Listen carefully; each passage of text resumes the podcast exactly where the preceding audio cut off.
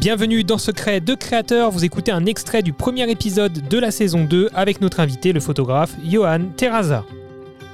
C'est surtout le travail en paysage qui, moi, me, me parle le plus et c'est là où je m'accomplis le plus humainement, artistiquement. Donc euh, c'est ça que je mets en avant, logiquement, ouais.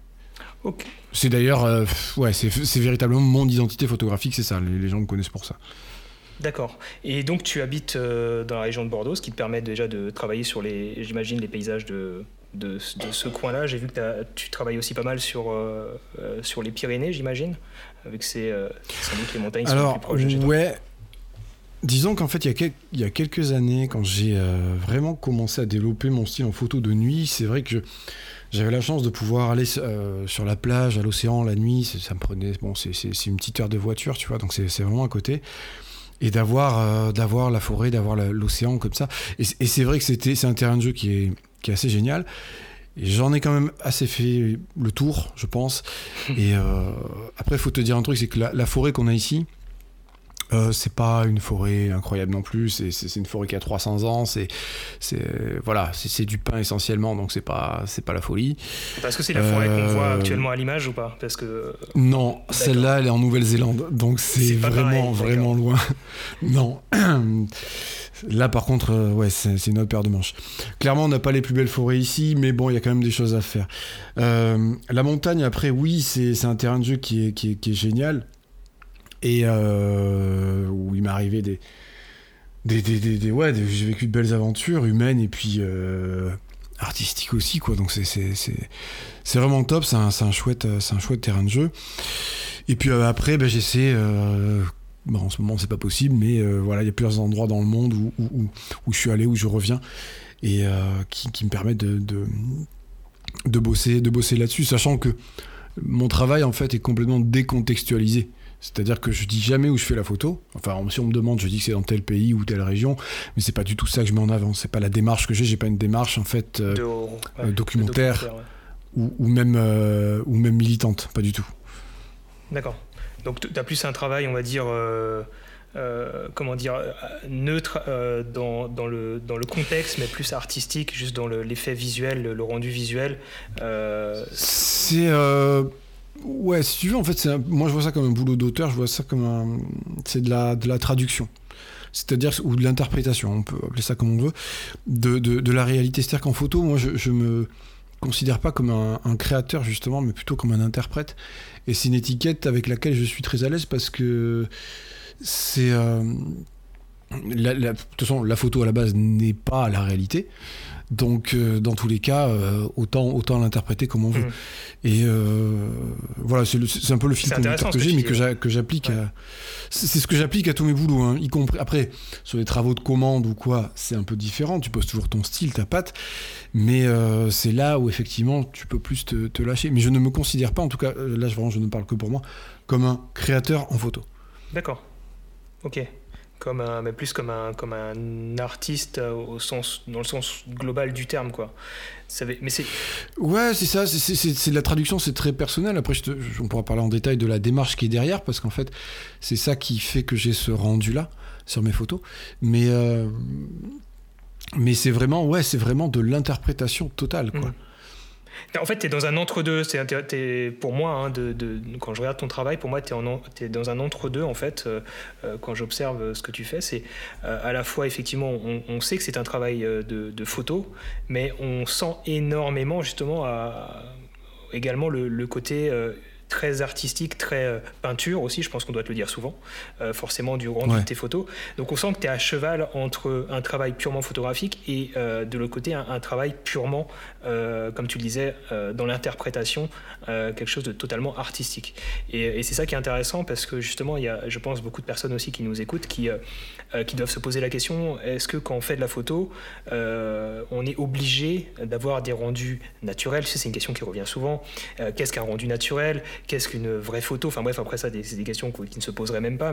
Mais euh, tu es, l'exemple même, en fait, que à travers des situations euh, très simples, des contextes très simples et des, paysages très simples, en fait, autour de chez nous parfois, euh, on peut en tirer quelque chose de totalement artistique alors qu'a priori, on, pourrait penser en fait que, photographiquement parlant, c'est pas ultra pertinent. Et, c'est ce côté en fait totalement arty que tu vas apporter dans ton travail qui, je trouve, est justement intéressant à découvrir. En fait, si tu veux, la, la démarche de, savoir euh, ce qui est le mieux en photo, ce qui est le vrai en photo, c'est des questions qui en fait sont juste limitantes. Euh, il y a quelques années, j'avais pas la même approche. Euh, j'avais une approche qui, consistait à dire qu'en gros, si tu modifies ton image,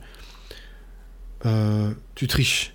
Et que si tu ne la modifies pas, un petit peu cet honneur de, justement de ne pas tricher avec la réalité, etc. C'est un peu le discours que j'avais. J'avais même fait un article là-dessus sur Facebook.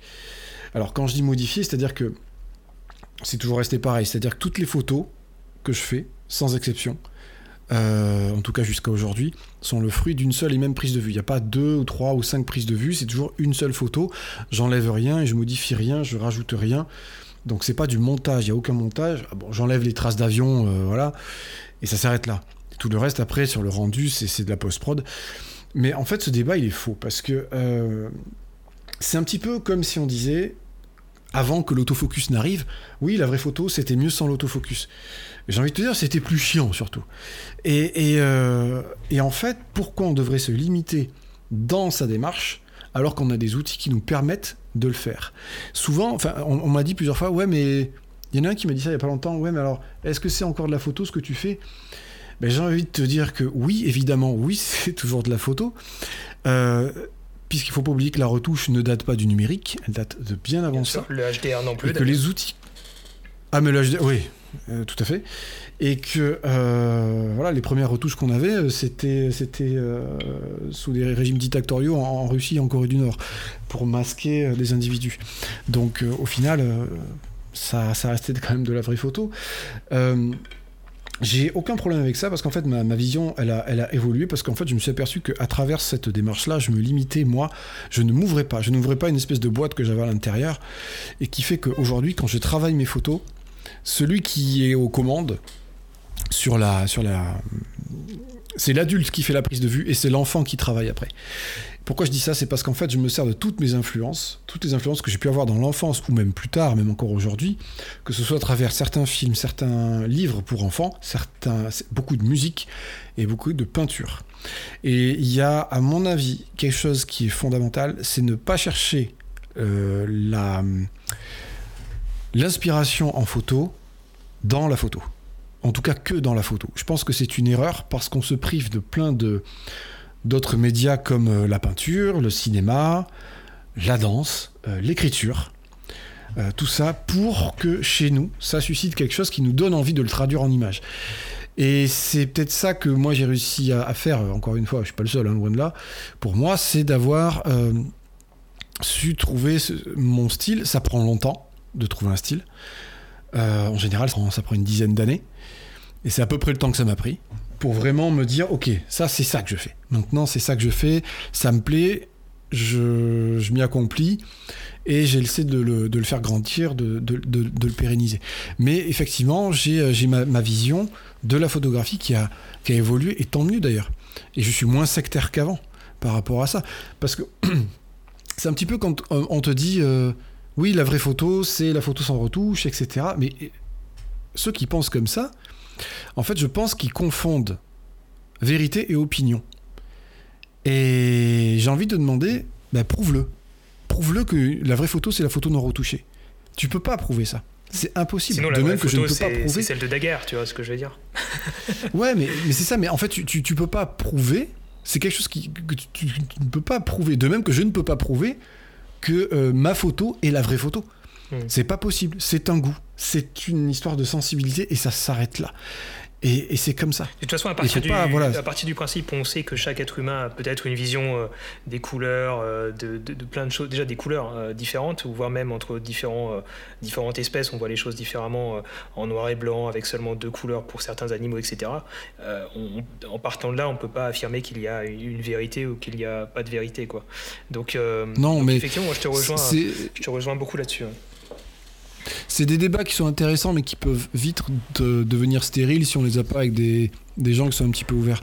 Euh, mais voilà, ouais, plusieurs fois on me l'a dit. Bon, en général, soit j'en rigole, soit je, réponds à un truc un peu cynique. mais, euh, mais euh, voilà, je, m'en fous quoi. C'est ouais, un petit peu euh, compliqué. Euh, c'est un petit peu compliqué comme question. Effectivement, le, gros problème, c'est souvent en fait, le, terme est peut-être un peu cru, mais l'ignorance en fait de, de, de, ce qui compose l'intégralité de la photographie et l'histoire de la photographie qui fait naître ce genre de débat en fait. À partir du moment où tu as une certaine maturité dans ta compréhension de l'histoire de la photographie et de ce qu'est aujourd'hui le développement photographique et son parallèle avec effectivement ce qui se faisait en argentique et la nécessité déjà en argentique de faire du développement, voire de la, de la retouche par exemple pour l'HDR, en découpant les, pellicules à la main. Euh, à partir de là, tu comprends en fait que, que, tout ce débat n'a pas forcément de sens. Quoi. Écoute, la question que je voulais te poser... C'est un débat qui euh, ouais, aucun, intérêt aujourd'hui, je trouve. Exactement. La question que je voulais te poser derrière, c'est, euh, elle est très très très très simple. C'est est-ce que tu vis de la photographie aujourd'hui? Oui, je vis complètement de la photo aujourd'hui. Ok, super. Bah, c'est encourageant pour, euh, pour les gens qui nous écoutent. Euh, et c'est aussi ça que je partageais dans ce podcast, c'est euh, l'expérience de gens qui, après, après beaucoup de travail, arrivent à en vivre, en fait, puisqu'on on a souvent l'impression que ce genre de métier est, Alors, il est compliqué, je ne vais pas dire que c'est facile d'en vivre, mais, mais on parlera peut-être de ça un petit peu plus tard.